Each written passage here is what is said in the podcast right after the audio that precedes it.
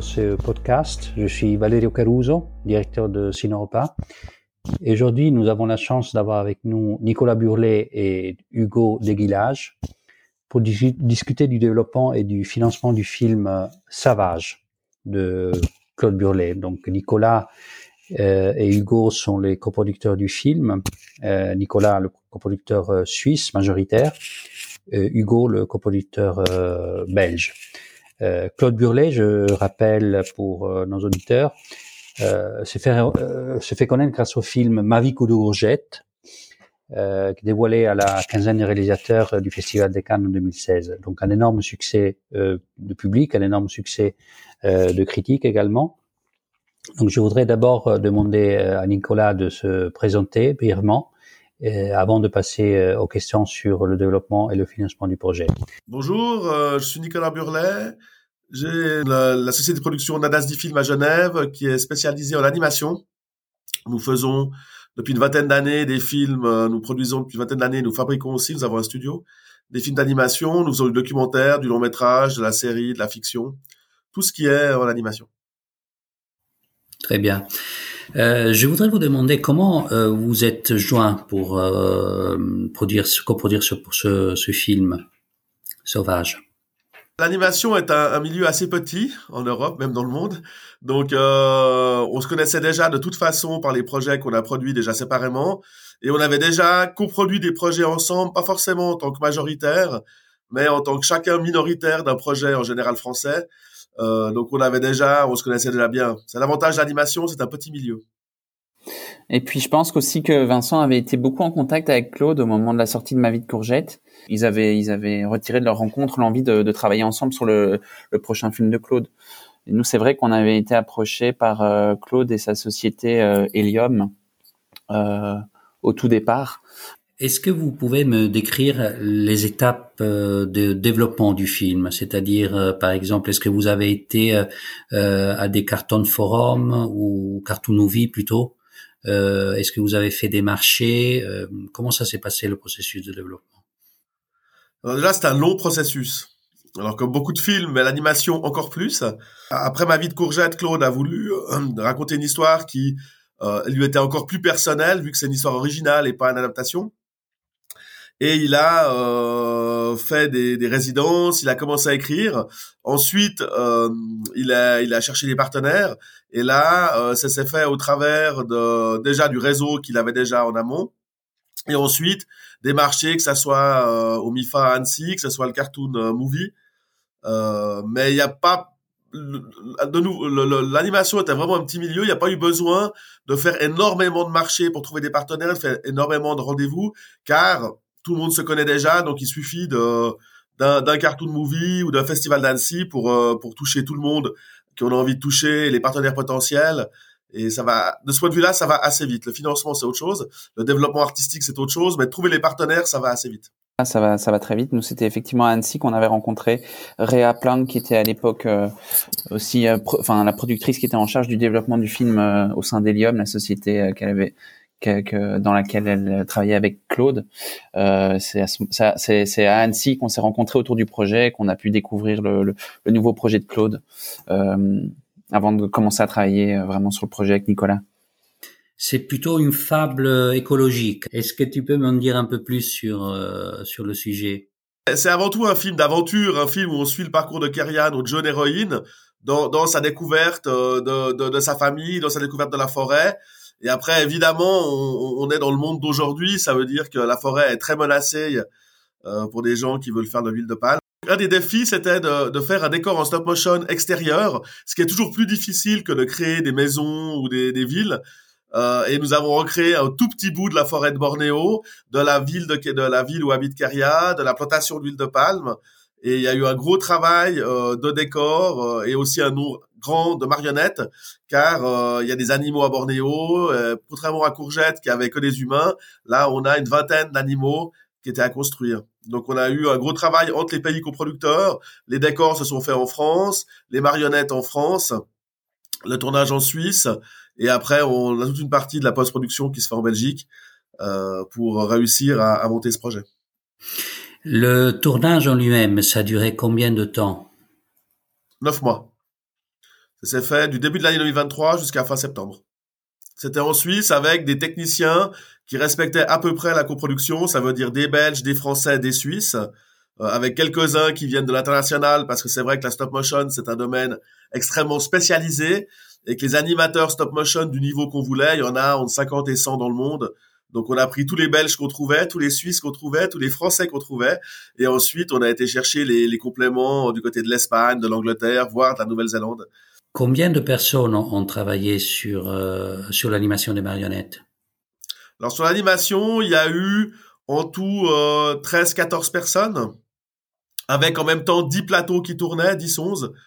Euh, et des fois, les gens n'ont pas fait tout le tournage, donc on arrive à 13-14 avec les assistants. Et après, sur le tournage, on était une cinquantaine de personnes. Donc je rappelle que le stop motion, c'est hum, bouger les marionnettes millimètre par millimètre. Euh, J'ai lu notamment qu'il y a eu une, une, innovation, notamment en ce qui concerne la bouche et les sourcils. Alors, innovation, on revient pas de nulle part, c'est une évolution, euh, c'est des, des, systèmes de remplacement euh, aimantés, euh, où on a fait quelque chose, pas mal de recherches, c'est sur les, les, têtes et sur le placement des, des systèmes de magnétiques pour qu'on puisse faire ces remplacements. C'est une entreprise à Annecy qui fait de la, l'impression 3D, notamment euh, pour l'espace, pour les pièces médicales, ce qui est vraiment très pointu. Une, un des leaders européens de l'impression 3D qui a travaillé avec nous pour réussir à, à, à trouver des, des, dispositifs qui permettent de, de, d'avoir la qualité artistique qu'on veut, mais avec une, un système technique qui nous garantit un tournage rapide si tant est qu'on puisse appeler rapide en stop motion, mais le tournage le plus rapide possible pour qu'on puisse rentrer dans notre économie qui est, même si le, budget du film est assez élevé, qui est assez faible pour, pour euh, un type de film comme ça. Combien de secondes vous avez estimé euh, la production Combien de secondes vous avez fait par jour? Bah, le quota, c'était 4 secondes par jour euh, par animateur. c'était un quota qui avait été estimé au départ en fonction je pense de l'expérience de ma vie de courgette aussi, Nicolas, si je dis pas de bêtises, c'était un peu ça aussi. C'était le quota, compte tenu de la préparation qu'on comptait faire euh, euh, et de tout ce qui avait été investi en développement et en préparation sur les marionnettes, etc. Euh, c'était un peu l'objectif qu'on s'était fixé. Ça a été un quota qui était très difficile à, à atteindre. Euh, euh, bon, au début, c'est toujours compliqué, évidemment, d'atteindre le quota. Ça, ça, met toujours un certain temps. Euh, là, pour le coup, on a quand même eu pas mal de difficultés euh, à l'atteindre, ce qui fait qu'à un moment donné, on a eu un peu de retard. On a dû engager des, animateurs supplémentaires pour essayer de résorber ce retard. Mais au final, bon an mal an, on a fini par y arriver. Euh, j'ai lu, si je me trompe pas, que le budget euh, du film atteint les 14 millions d'euros, si, si je me trompe pas. Oh, un petit peu moins, on est plutôt autour d'un petit peu en dessous de 13. Est-ce que vous pouvez me, me, parler du, du, plan de financement, justement? Comment vous avez assemblé euh, les montants nécessaires pour la production du film et d'où viennent ces montants? Alors, on va commencer par dire qu'on a fait comme on a pu. Euh, bah, c'est un financement classique de films européens euh, avec d'abord un socle qui vient des, des, des, aides publiques et parapubliques. Ça veut dire euh, bah, les télévisions nationales euh, dans, dans, les trois pays coproducteurs France, Belgique, Suisse. Nous avons des, des, télévisions nationales qui sont impliquées dans le financement à hauteur de leurs moyens. Donc évidemment, il y a des pays qui sont un peu plus riches que d'autres et en plus en Suisse, vu que c'est un pays, un film très important, la télévision, euh, la, la, télévision suisse, la RTS a, fait un gros effort. Ensuite, euh, bah, les fonds publics, que ce soit l'Office fédéral de la culture en Suisse, le, CNC en France, euh, et les fonds, les fonds publics belges sont aussi intervenus. Et ensuite, pour un film de ce montant-là, bah, c'est important d'avoir de l'argent du marché. Alors d'abord, en fonds publics et parapublics, on peut citer Hors Image, vu que c'est un des sujets, qui, qui est quand même pour moi à mettre dans, dans, dans l'aspect public et parapublic. Ça veut dire que on a eu le soutien maximum de Image qui est de 500 000 euros. Ensuite, euh, on a complété avec l'argent du marché, ça veut dire avec un distributeur international qui nous a qui nous a suivi et qui a qui a donné un MG très important, un vendeur international. Et ensuite, les distributeurs nationaux aussi qui ont à hauteur de leur marché euh, contribué. Donc c'est assez classique comme type de financement. C'est assez équilibré. On n'a pas un financement qui a pris. Le... Il n'y a pas quelqu'un qui est arrivé et qui a donné la moitié du financement. On a euh, une vingtaine de contributeurs, on va dire en tout sur le plan de financement, euh, qui ont des contributions qui sont euh, entre euh, entre 100 000 et 1 million, on va dire, d'euros chacun, et qui arrivent à nos 12 millions et demi d'euros. La Suisse apporte plus ou moins 55% du financement total, la Belgique 15% plus ou moins, et le reste en France. Euh, Hugo, est-ce qu'il y a des types de financement déjà spécifiques pour l'animation en Belgique? Spécifique pour l'animation, non. Donc, on a eu le soutien du Centre du cinéma de la Fédération Wallonie-Bruxelles, qui est euh, donc notre euh, centre du cinéma national, enfin, de, de, dans la partie francophone. On est rentré aussi en coproduction euh, avec la Flandre, Beast en Flandre, avec Anime de Gris, qui a qui a soumis donc le projet aussi à son centre culturel, donc le VAF, euh, qui, qui a aidé le projet à hauteur du même montant que la fédération, c'est-à-dire 100 000 euros. Euh, après, on est allé voir le fonds, euh, le fonds régional euh, dans lequel on faisait la majorité des dépenses, qui est Screen Brussels, euh, qui nous a aussi soutenu. Il y a évidemment le Tax Shelter. On a eu le soutien des trois des trois chaînes de télévision belges francophones, donc la, la, la, RTBF, euh, comme télévision euh, gratuite. Et en télévision payante, on a eu le soutien de Proximus euh, TV en première fenêtre et de BTV en deuxième fenêtre. Et puis au niveau de la sortie salle, c'est Cinéar qui a mis aussi du coup un petit, enfin un, MG, un minimum garanti en, financement. Euh, voilà, c'est à peu près tout pour la Belgique. Bon, ça, c'est à peu près tout ce qu'on tout ce qu'on pouvait avoir. Hein. On a on a on a on a eu tout ce qu'on tout ce qu'on pouvait solliciter. On l'a on l'a fait et on l'a eu. Euh, donc c'est pour un total plus ou moins d'un million et demi si on doit compter uniquement les financements euh, belges. Après, on a évidemment notre part au prorata de notre part de financement. On a aussi notre part de, de rimage, notre part de, de, des ventes internationales qui font grimper un peu notre notre notre financement. Mais donc il y a plus ou moins un million et demi de financement belge euh, en définitive de notre côté, quoi. Avec du coup la collaboration intéressante en termes de dépenses avec Nicolas, qui était de pouvoir dépenser euh, au-delà de notre part de financement, de dépenser plus d'argent euh, en Belgique pour pouvoir augmenter le tax shelter. Euh, en jouant avec les obligations de dépenses qu'il y avait en, en, en, Suisse et en France, pouvoir dépenser plus que les financements belges qu'on avait eu en Belgique pour pouvoir augmenter le tax shelter. Euh, ça, c'était vraiment euh, utile. Donc, je rappelle euh, que euh, vous, en, en, Belgique, vous êtes chargé surtout de la post-production. Oui, alors on a on a aussi euh, oui oui on, a beaucoup travaillé sur l'animatique au départ, euh, euh, donc le montage de l'animatique, mais aussi l'enregistrement des voix, des voix témoins d'abord, puis après les voix définitives, un peu avant le tournage. Donc on, s'est on s'est beaucoup occupé de ça. Puis après pendant le pendant le tournage, on a envoyé tout un tas de de gens en Suisse. le directeur de production était belge, le, la, la, première assistante, donc l'assistante de Claude Barras était était belge. On a eu euh, des gens dans l'équipe euh, animation, dans l'équipe rig, euh, set dressing. On a eu des gens un peu, voilà, un peu dans tous les départements. On a eu le régisseur aussi, l'administrateur. Voilà. Et puis effectivement, après le, après la fin du, du tournage, tout début octobre, on a vraiment pris le relais sur la post-production. On a fait on fait toute la post-production en Belgique, donc montage image, puis montage son, euh, bruitage, euh, enregistrement des pick-up des voix, euh, mixage, étalonnage. Voilà, là on est en plein dedans. Claude Barras est à Bruxelles en ce moment. Il est en train de terminer le, le montage image. On a fait le montage en deux fois.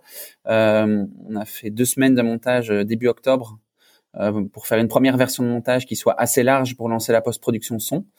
Euh, et, et, là, on est reparti en montage image ici tout début janvier euh, pour retravailler le rythme du film et sortir la version définitive du montage qui repartira du coup après euh, et sera reconformé dans, dans la suite de la post-production son. Est-ce que l'enregistrement des voix avant le tournage est, est, est commun dans, dans, dans les films d'animation? Euh, oui, parce que les animateurs doivent se caler sur les voix pour euh, pour faire le lip sync, donc la, le mouvement de bouche par rapport à, à la voix.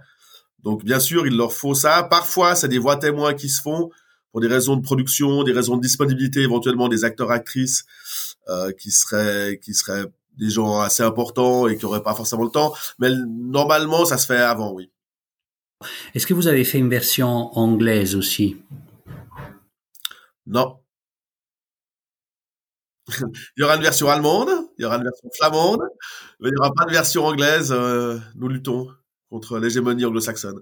Non, plus sérieusement, pour l'instant, il y en aura sûrement une, mais pour l'instant, elle n'a pas été prévue dans le budget de production. Mais bien sûr, euh, c'est quand même une langue importante aussi pour la pour la vente internationale.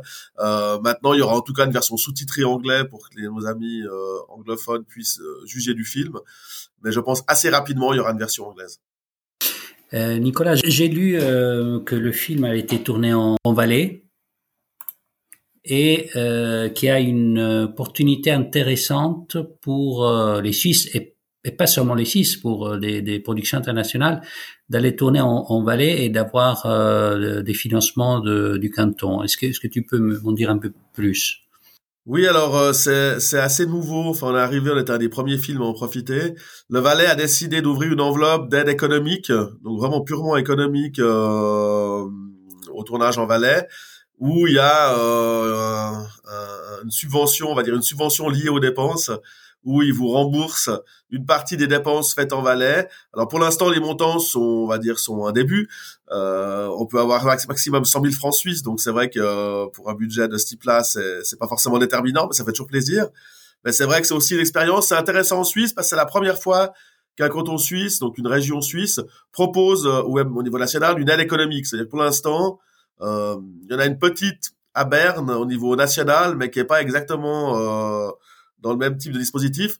Mais c'est la première fois qu'on a vraiment une aide où si on vient tourner chez en Valais, en l'occurrence, nous avons euh, un soutien économique par rapport à ça. Donc l'intérêt principal de cette aide, au-delà du, du, petit montant qui a été donné, c'est le, le, côté euh, qu'en Suisse aussi, on doit se rendre compte que le cinéma, c'est une, opportunité, économique, c'est une opportunité pour d'autres secteurs, même que les artistes, que ce soit les, hôtels, les loueurs de voitures, les voilà, comme vous le savez, le catering, tout ça.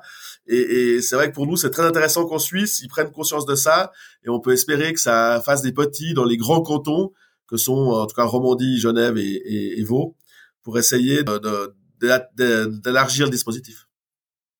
Oui, d'ailleurs, euh, il y a eu des, des, studios qui étaient des, des ex, une ex-fabrique, une ex. Euh... Alors notre studio, effectivement, c'était pas du tout un studio de cinéma, c'était une usine de autocollants qui d'ailleurs a été créée et construite par des Belges. Vous voyez, il y a encore un lien, il y a encore un lien dans le cadre de la coproduction avec la Belgique, euh, mais qui a fait faillite, donc euh, voilà. Mais euh, c'est une usine qui faisait 12 000 mètres carrés, alors euh, qui faisait 12 000 mètres carrés, et nous on en avait environ 3 000 qu'on a loué pendant une année. Je voudrais vous demander quelles étaient les, quelles ont été les, les, difficultés majeures que vous avez rencontrées, si vous avez rencontré des difficultés majeures. Euh, j'ai l'impression que la, la, difficulté majeure euh, principale, enfin en tout cas au moment du tournage, c'était c'était un peu le fait d'atteindre euh, les quotas. Euh, Nicolas, si je dis pas de bêtises, c'était un peu ça. Le gros, le grand combat aussi euh, et le gros risque. Je crois que la difficulté majeure, d'abord, c'est d'arriver à, à, faire un film qui va pas décevoir les gens qui ont aimé la vie de courgette. Parce que j'aimerais me revenir un peu sur l'artistique. Au départ, c'était de faire un film euh, de Claude Barras qui a qui a un précédent film, un deuxième film, c'est toujours très, enfin souvent très délicat, surtout si le premier a très bien marché. Donc euh, donc c'est vrai que que c'était le premier enjeu et ça a fait long. Hein. Été long entre les animatiques, les versions de scénario, arriver à un film qui, qui soit euh, satisfaisant pour, tous les partenaires et auquel on croit. Ensuite, c'était évidemment le financement. C'est malgré ce qu'on peut croire, malgré que c'est un deuxième film d'un de, de, réalisateur qui a eu un grand succès sur son premier film, bah, il a quand même fallu euh, quasiment deux ans pour convaincre tous les partenaires. Aussi des fois, parce que certains partenaires disaient, bah, moi je veux le faire, mais pour l'instant j'ai pas l'argent. Ça veut dire que j'ai déjà dans mon dans mes slots, j'ai déjà j'ai déjà donné l'argent de cette année ou l'année prochaine. Donc il y a déjà la, la, la deuxième difficulté, c'est ça. Ça n'a pas été si facile que ça et on a eu quasiment un an de retard par rapport au financement de ce qu'on espérait. En plus, on est tombé sur le Covid, donc c'est sûr que ça n'a pas aidé non plus le, les rythmes de financement. Ensuite, au niveau fabrication et tournage, oui, le grand enjeu d'un film comme celui-ci, c'est tenir, c'est tenir les, les, budgets et les délais. Donc, ça veut dire, ça a été au niveau des. Parce qu'on est sur du prototype on n'est on pas sur un film qui a déjà été fait. C'est-à-dire jamais, en tout cas nous, jamais dans notre équipe, on a fait un film qui se passait dans la jungle, jamais on a fait un film avec autant de marionnettes, notamment animales.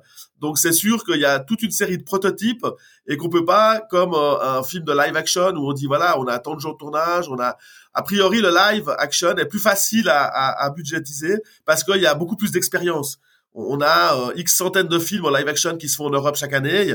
En animation, en stop motion, il y en a un ou deux qui se font chaque année et encore, c'est pas sûr. Donc c'est vrai qu'il y a le côté prototype. Donc on budgétise au mieux par rapport à ton expérience et ensuite euh, on, on, doit monitorer quand ça se fabrique, de prendre des choix des fois, de dire voilà, ben on fait moins de marionnettes ou on fait différemment, en sachant que le, le, aussi les marionnettes, par exemple, notre héroïne, on en a 12. On a 12 Keria. La question, c'est est-ce qu'on en fait 8, est-ce qu'on en fait 12 Chaque marionnette coûtant environ entre 15 et 20 000 francs. Enfin, euros, c'est à peu près la même chose, c'est la parité actuellement. Et, c'est vrai que l'enjeu, il est, si on fait moins de Keria au tournage, ben on aura moins de possibilités. On risque de perdre du temps au tournage. Donc il y a, cet enjeu-là. Et après, c'est au tournage bah, d'arriver à tenir le rendement, comme Hugo le disait. Ça veut dire obtenir nos, nos 4 secondes par jour sur lequel on s'est on, on s'est fixé, en sachant qu'au début, forcément, on fait moins parce qu'il faut que les animateurs découvrent les marionnettes, il faut que les, toute l'équipe découvre le set, découvre les plateaux. Donc on sait qu'au début, on fera moins.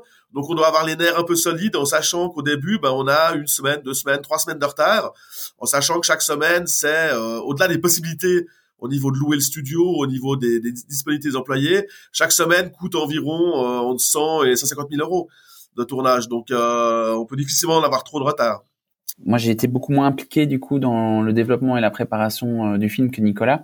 Euh, c'est vrai que euh, passer en fait ces grosses angoisses sur sur les quotas et le retard qui s'était accumulé après le début du tournage, quand on a vu qu'on commençait à rattraper le retard et qu'on allait qu'on allait clôturer le tournage dans les temps. On a même terminé un jour en avance. Euh, bah, ça a été un peu la fin des grosses angoisses sur ce projet, quoi. En sachant que la, la, la post-production, elle était euh, complètement planifiée, verrouillée, euh, dans un planning euh, euh serré, mais mais malgré tout réaliste. J'aurais encore rajouté une chose, c'est qu'on a on a essayé, enfin, on a construit une production où aussi on voulait que les gens s'épanouissent et que le, la qualité de travail soit très bonne.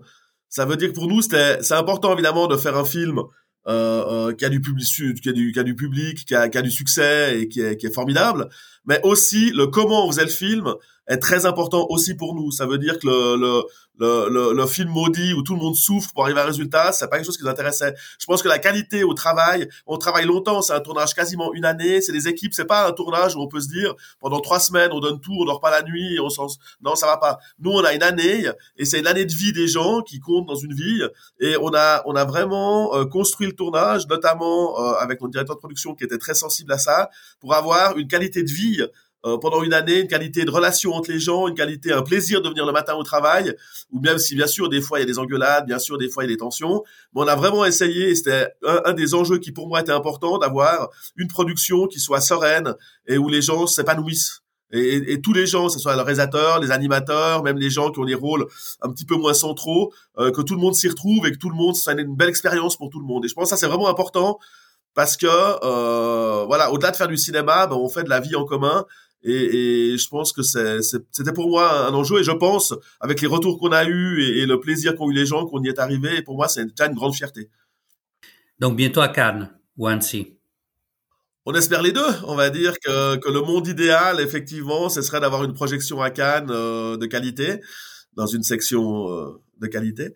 Et ensuite, euh, bah oui, Annecy, ça c'est vrai que c'est un lieu qui est, qui est, qui est cher à notre cœur et, et, qui est un festival où on serait qui est, un peu notre famille et les, les pour, pour, pour, autant pour pour Panique, euh, Hugo et Vincent comme moi, c'est là qu'on est chez nous, on va dire plus qu'à Cannes. Donc ce serait un grand plaisir de montrer le film à nos à nos camarades euh, qui font de l'animation. Bah, je vous remercie infiniment. C'était vraiment super intéressant. Euh, J'ai appris beaucoup de choses aussi sur euh, la stop motion, qui est qui est vraiment une, un art absolument passionnant. Et merci et hum, à très bientôt.